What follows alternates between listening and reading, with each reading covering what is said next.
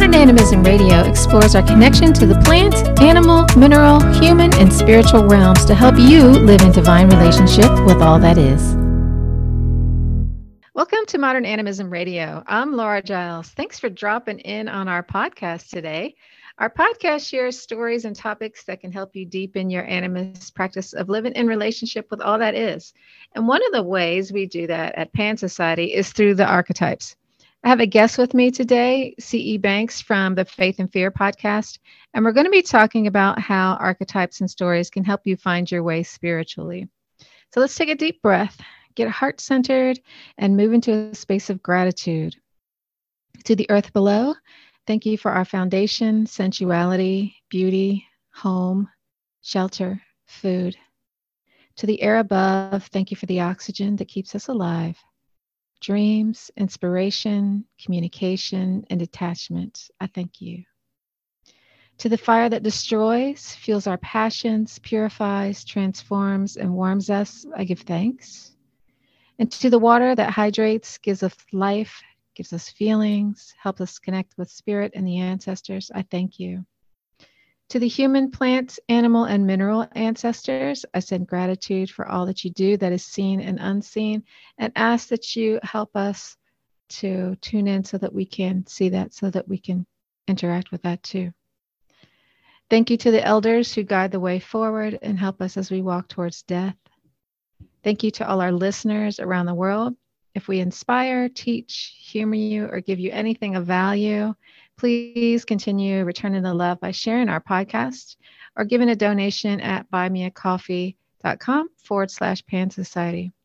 You can also review our podcast wherever you are listening to us. That helps our ranking and puts us up higher on the search engine. So thanks in advance for that. All right, let's get to our guest, CE Banks. Thanks for being here. It's lovely to chat with you again. I appreciate you having me on. Thank you for inviting me. Sure. So, what got you interested in archetypes? Honestly, the more serious I began taking my writing, the more I began to familiarize myself with the idea of archetypes. Well, that's only a part of it. As a mythology, folklore, and theology nerd, I've always had a fascination with archetypes in that regard. I've always been interested in different religious beliefs and their underlying similarities so your the title of your podcast is faith and fear. And so i'm assuming that that there's a crossover. And how do you see spirituality archetypes and stories intersecting? Yeah my podcast mostly covers well the tagline i use is the stories and beliefs that shape us.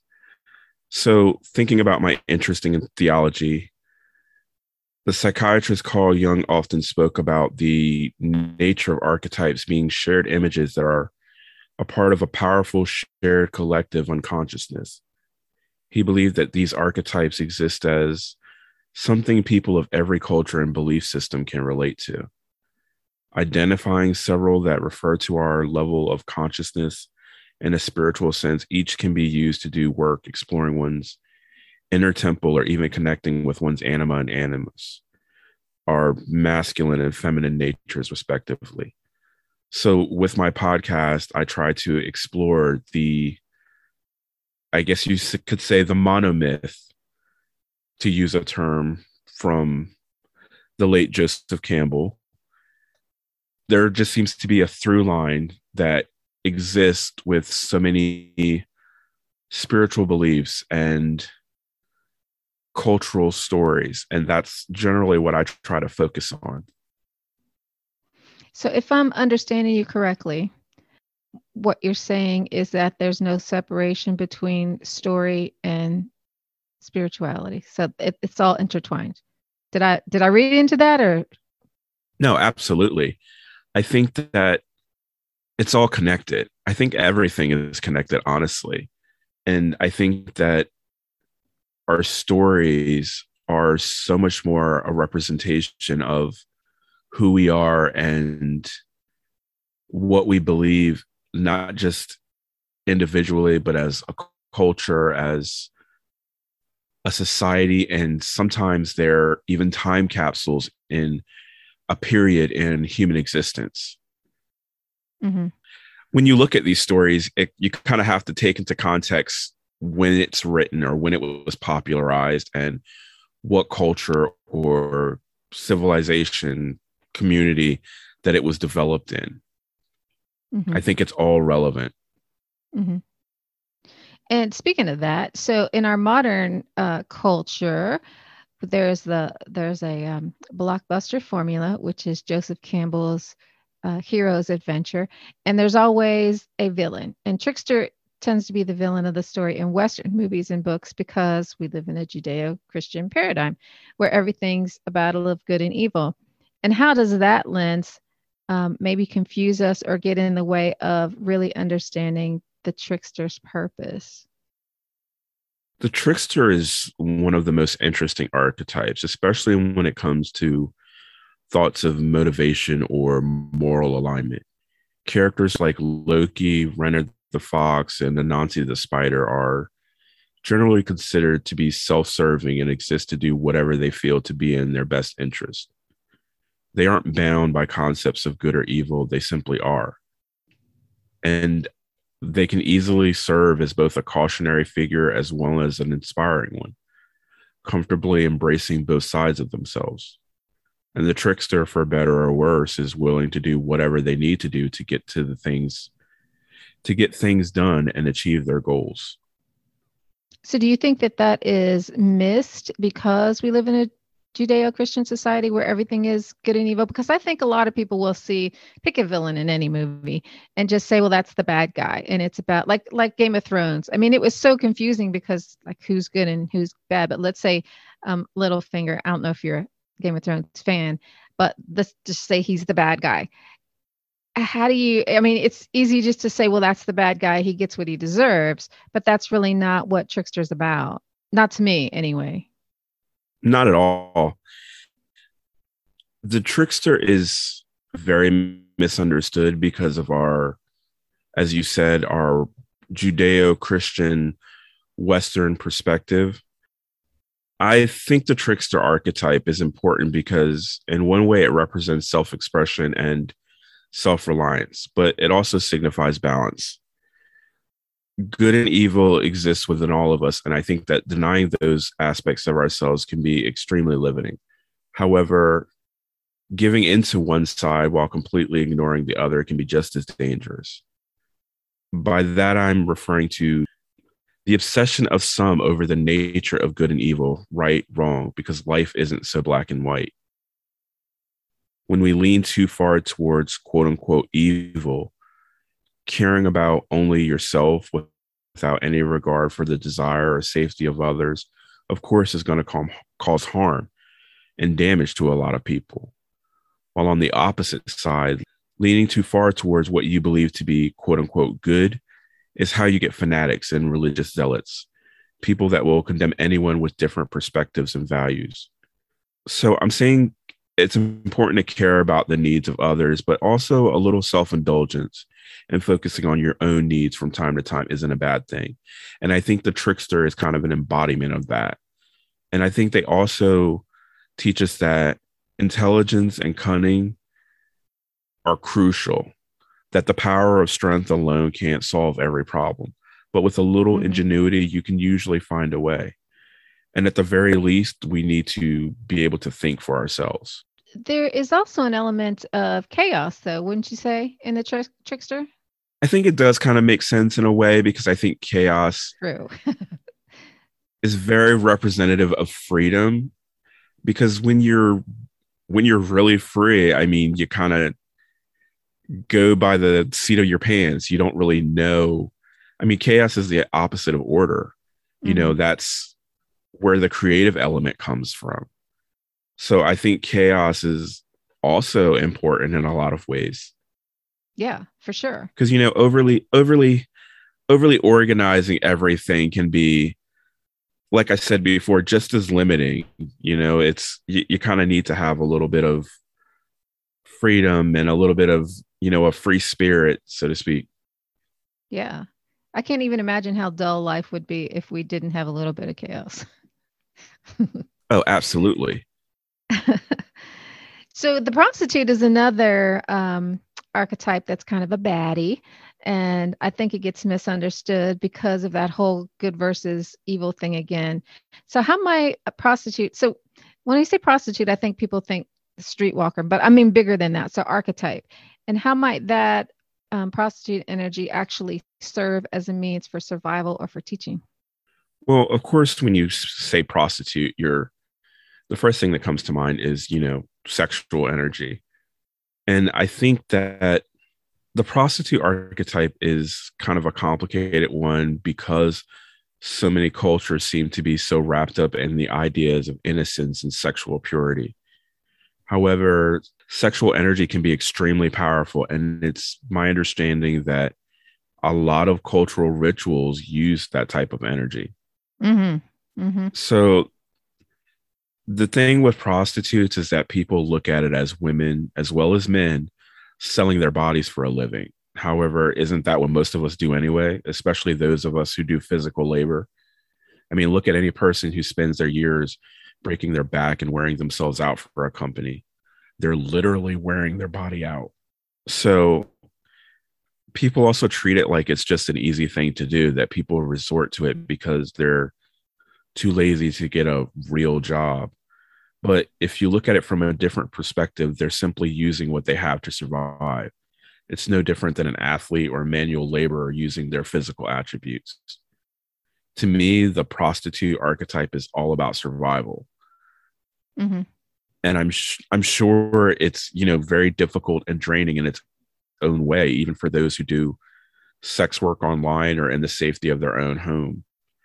I think we all use what we have to survive, and ultimately, I think like I said, that's what prostitute energy is all about performing a service, fulfilling the needs of others in order to survive. Talking about it in this way, maybe people will look at it a little bit differently because I agree with everything that you've said, but I also think that there's an element of, and I don't want to really be doing this. I think it's kind of a little bit of a sacrificial lamb thing um, that can maybe motivate the person to do something different. Sometimes or just love what they're doing and, and understand that this is how I survive. But I think that also is reflective of most jobs. I mean, most of us don't want to be working. We'd rather be spending time with our family or doing something that brings us joy.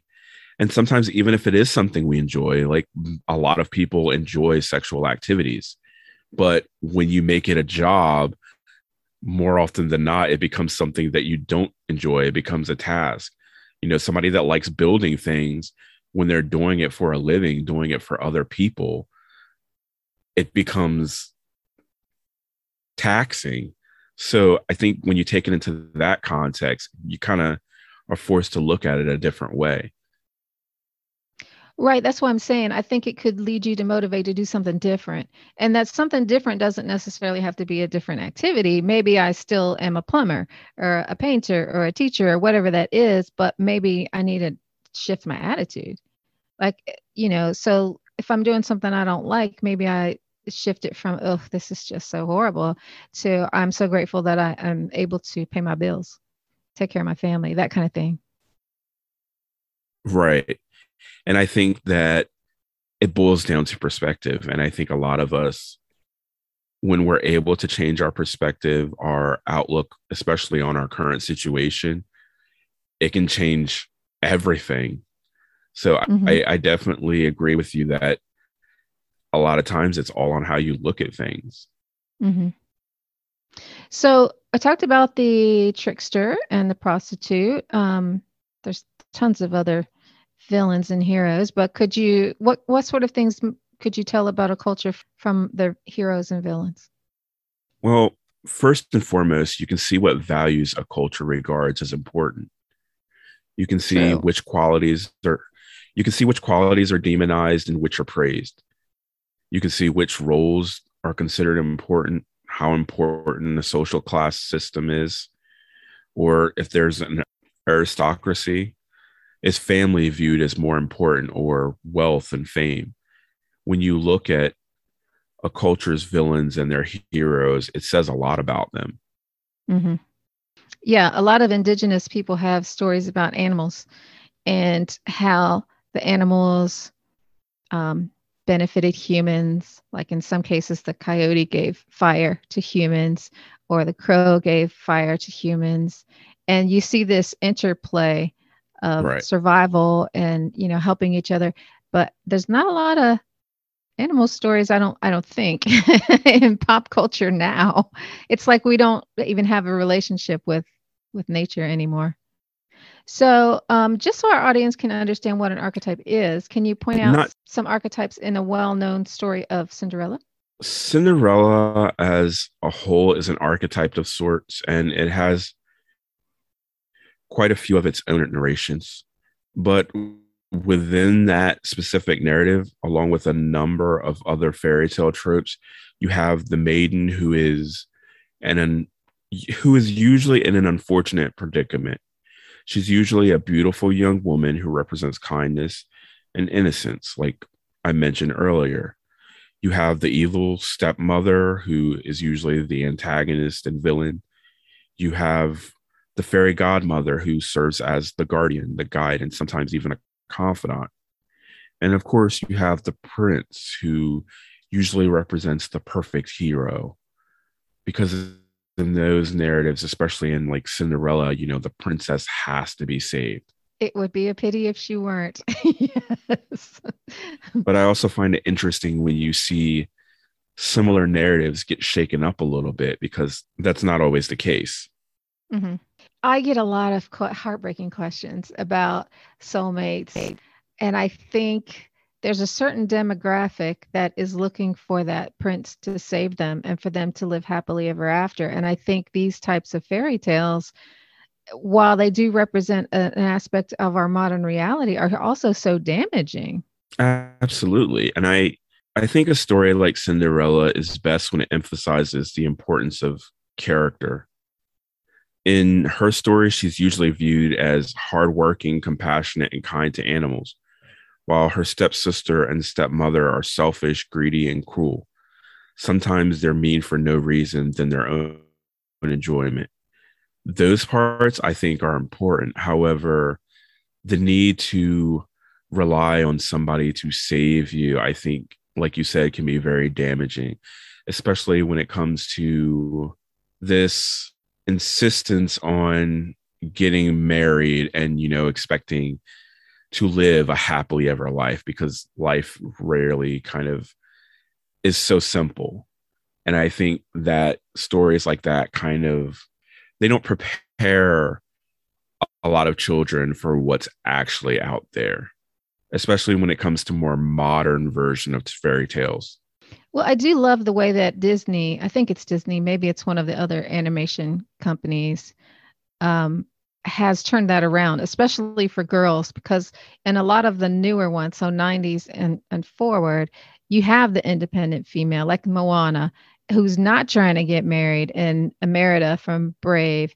And it's not about finding somebody to save you, it's more like finding that strength within yourself which I think is a much healthier uh, story because fairy tales and stories are about it is that's what it's about helping you to find solutions. And the solution in cinderella is to be pretty and have somebody rescue you which is awful.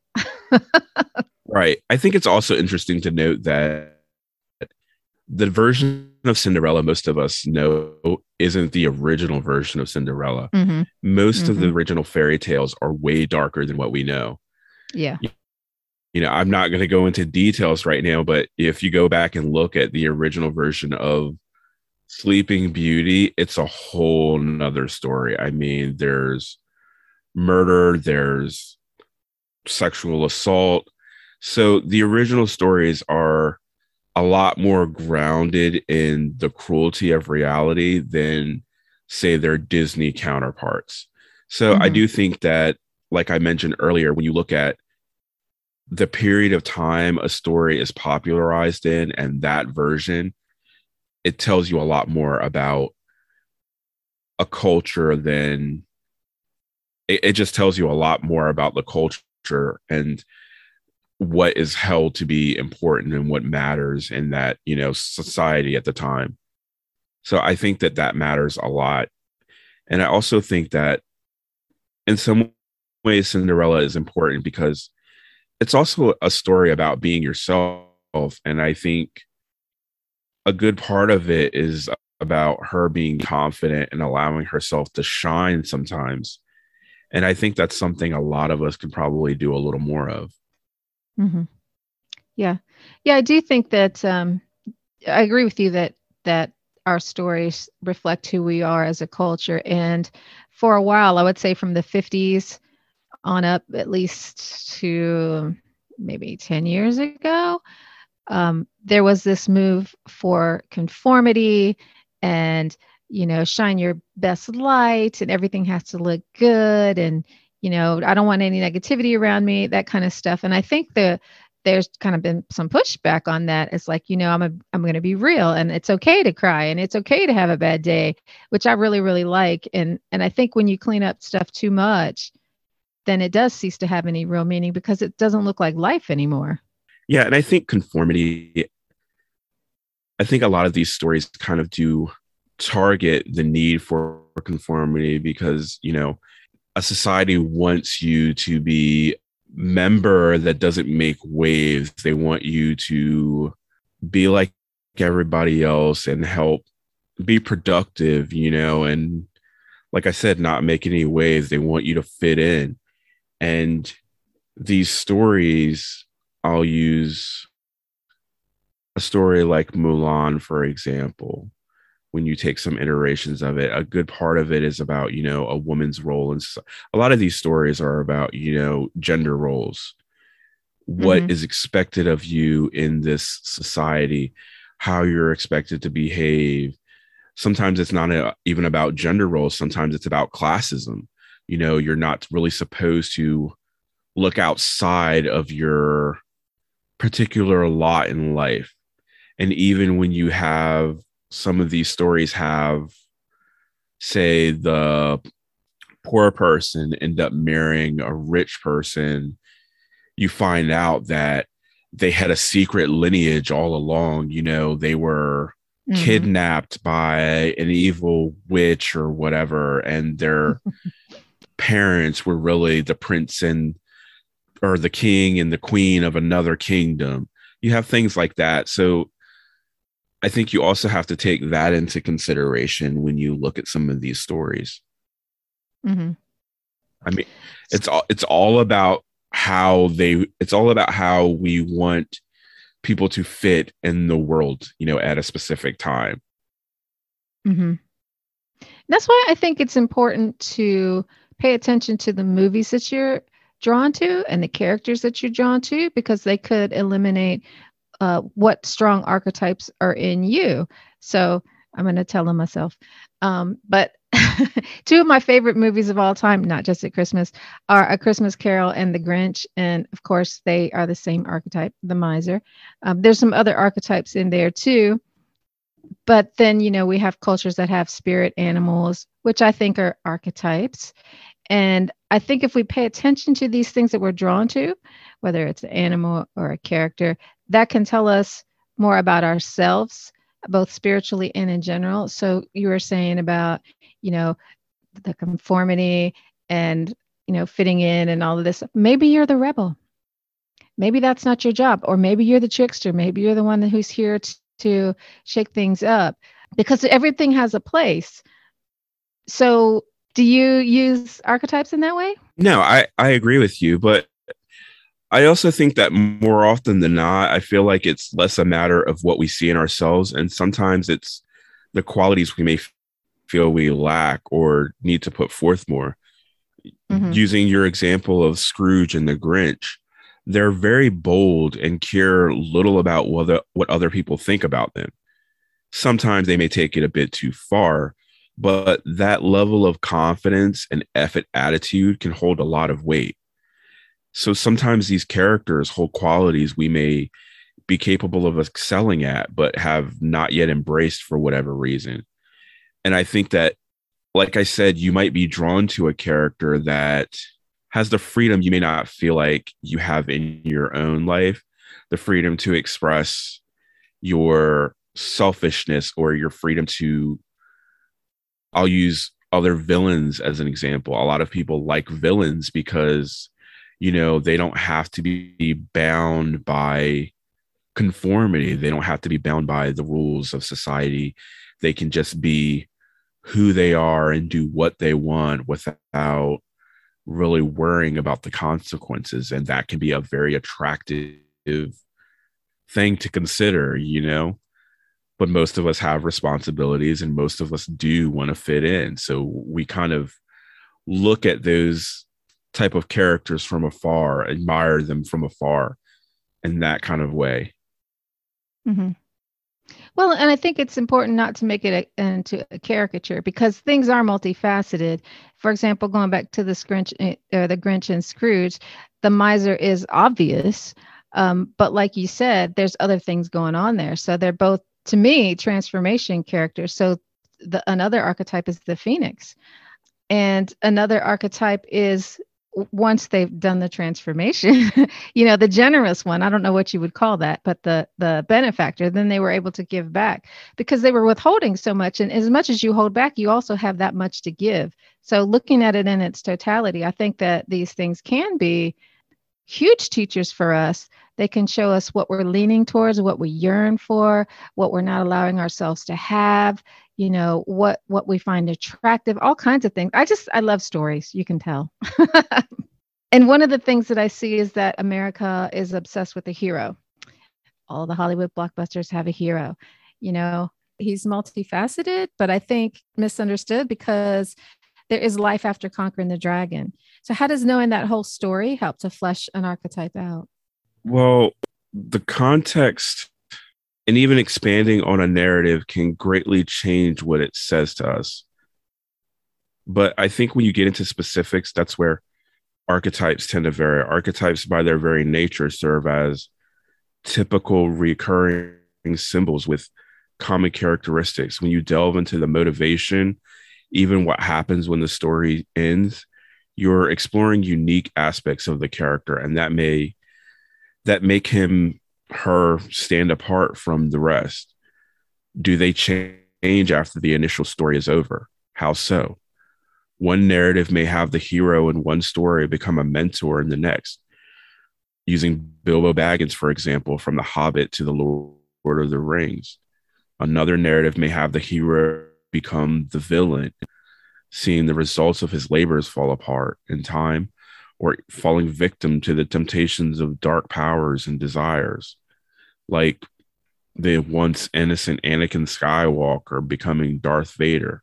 That's kind of the point that I'm trying to make because I think, like I said, America is obsessed with the hero.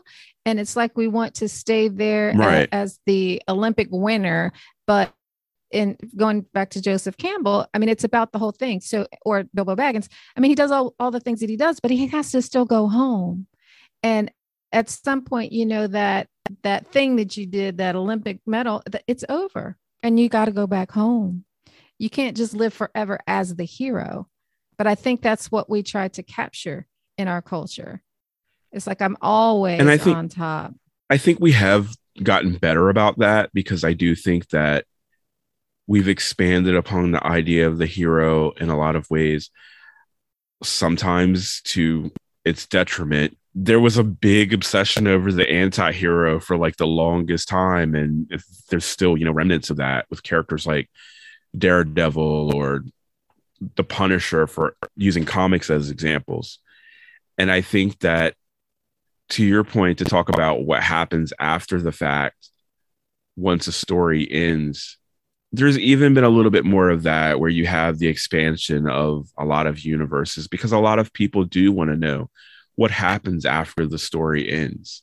You know do they have children? Do they continuously live happily ever after?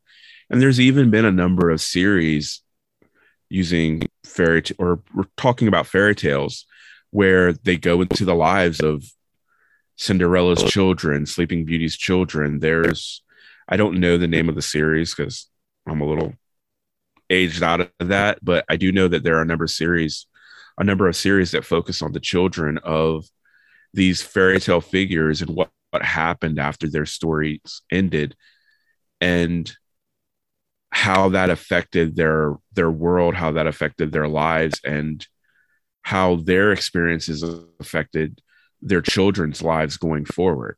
So I do think that we do try to look into those narratives, those expansions of the hero story sometimes, but I do think we could do it a lot more. Mm-hmm. Another aspect of that is the duality of them, because the way that I learned about archetypes is that there is a light and a dark side, and both within that one and and a separate one that acts as their uh, complement. So the hero has to have a villain, mother has to have a father, creator has to have a destroyer. And one of the things that I find re- really interesting and that is that love and war are partners. And you see that in Greek mythology with Aphrodite with her partner or her lover being Ares. So do you see any spiritual significance to this or do you think it's just a coincidence? No, I I don't think it's a coincidence. I think it's significant because it's important that a balance exists positive, negative, masculine, feminine, light, dark, life, and death. I don't think either can exist without the other.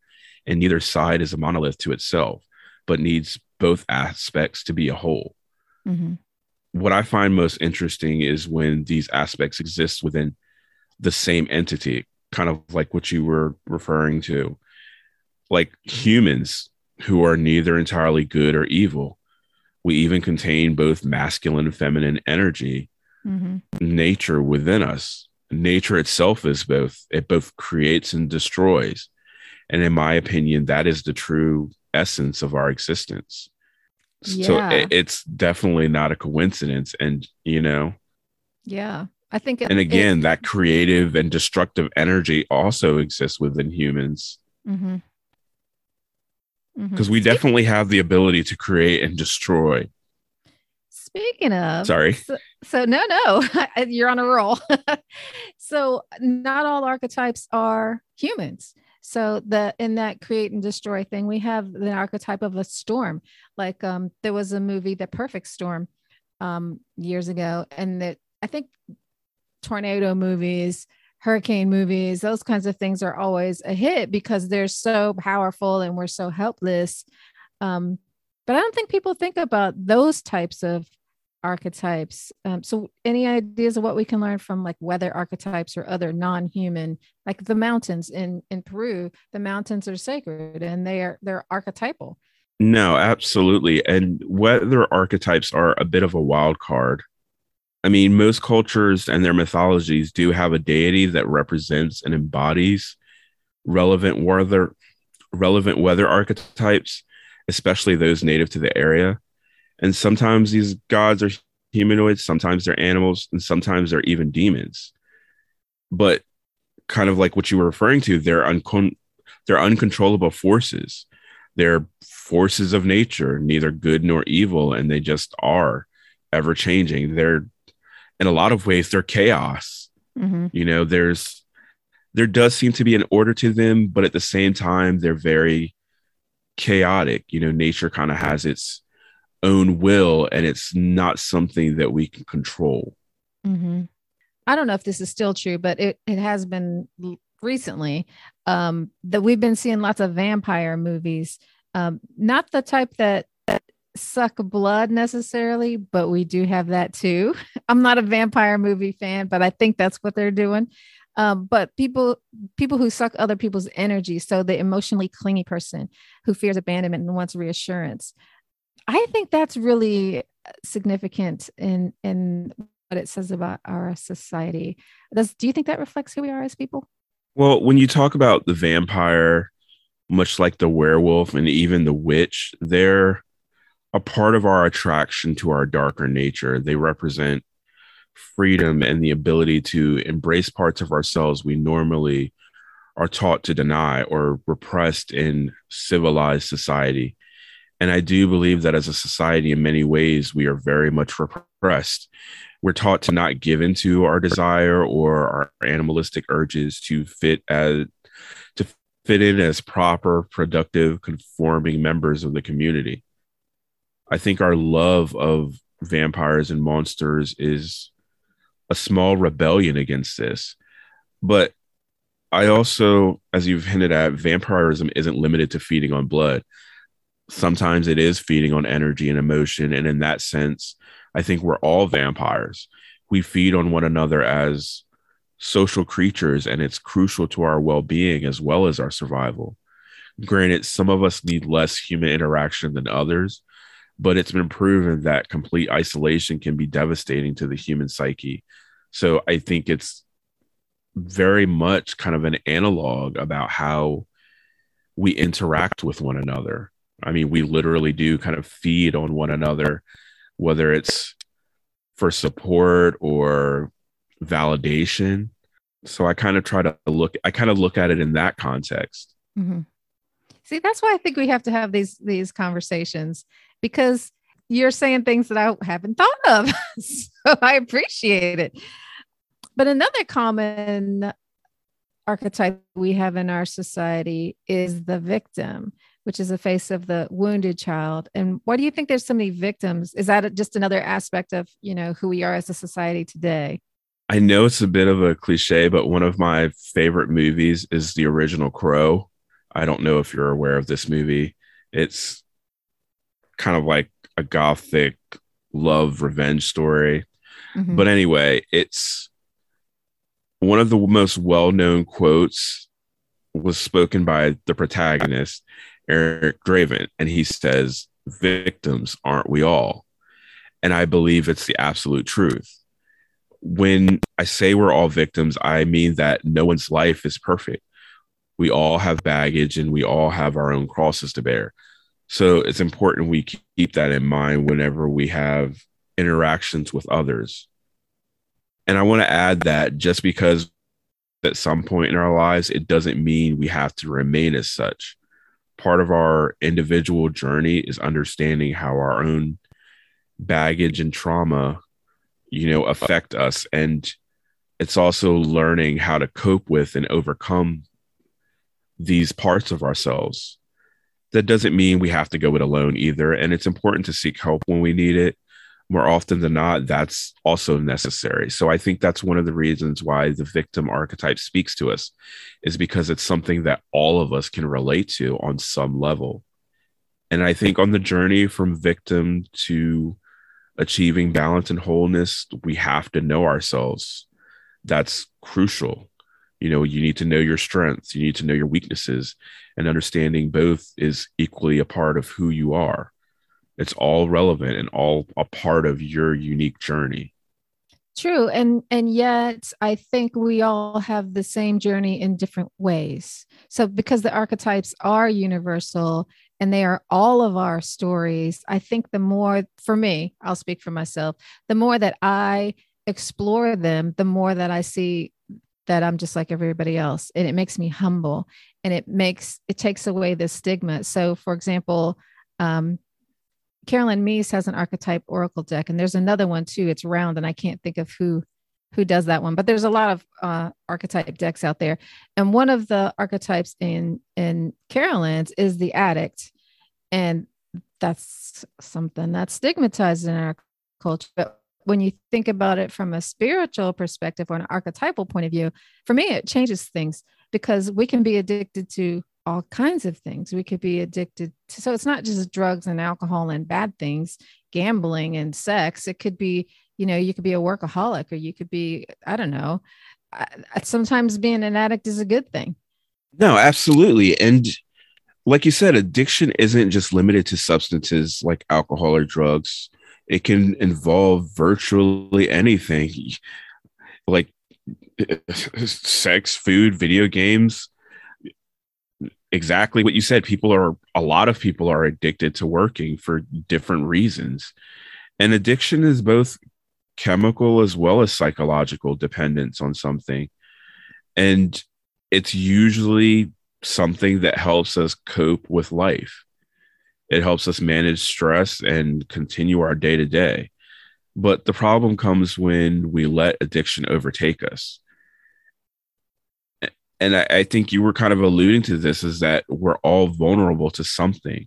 Mm-hmm. Sometimes it's television, sometimes it's shopping, but being able to manage these impulses, these needs makes us, well, it makes up all the difference. Sometimes we're even able to transfer our dependency on something from something negative to something positive or productive. But I think addiction can teach us a lot about ourselves and what dependencies we're vulnerable to. Is there a reason why we're vulnerable to this specific thing? Are there spiritual or psychological shortages we need to better understand or work on? Personal addictions can tell us a lot about ourselves. There are a lot of differences you know, we each have our differences, but there are so many more similarities. Mm-hmm. And I think that when you look at archetypes, it makes those similarities all the more visible. Mm-hmm. And that's one of the reasons why I love delving into these things and one of the reasons why I love talking about these types of concepts in my own podcast is because you know these are the stories and the beliefs that shape us. Yeah. Yeah. And I think they're the the things that that connect us.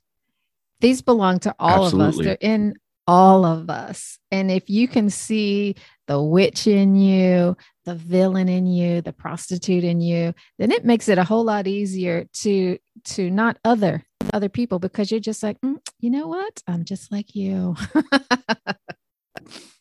No, I was just going to say, right. And kind of like what you were talking about earlier with the hero and the other archetypes that exist with alongside it being just as important. You know, going back to Joseph Campbell and his structure of the hero's journey, if you take any one of those parts, those segments in that journey, it kind of everything falls apart. So, you know, having these archetypes be so interconnected, they're reliant on each other. You know, they're all just as important and they feed off of one another. Mm-hmm. So I think it's definitely important to look at that. Well, and it's a and it's a template. So if you have a template, you don't ever have right. to be lost. You don't have to stay a victim. You know what the next step is. You know maybe it is calling for you to be the hero now. And and on that journey then you become the leader of your own life you know? So I, I just love archetypes and i could talk about this all day. So thanks for being here and sharing your perspective. And if people want to hear more from you or check out your podcast where can they find you? Absolutely. I appreciate you having me on my podcast is Faith and Fear, and you can pretty much find it wherever podcasts are available. Okay, cool.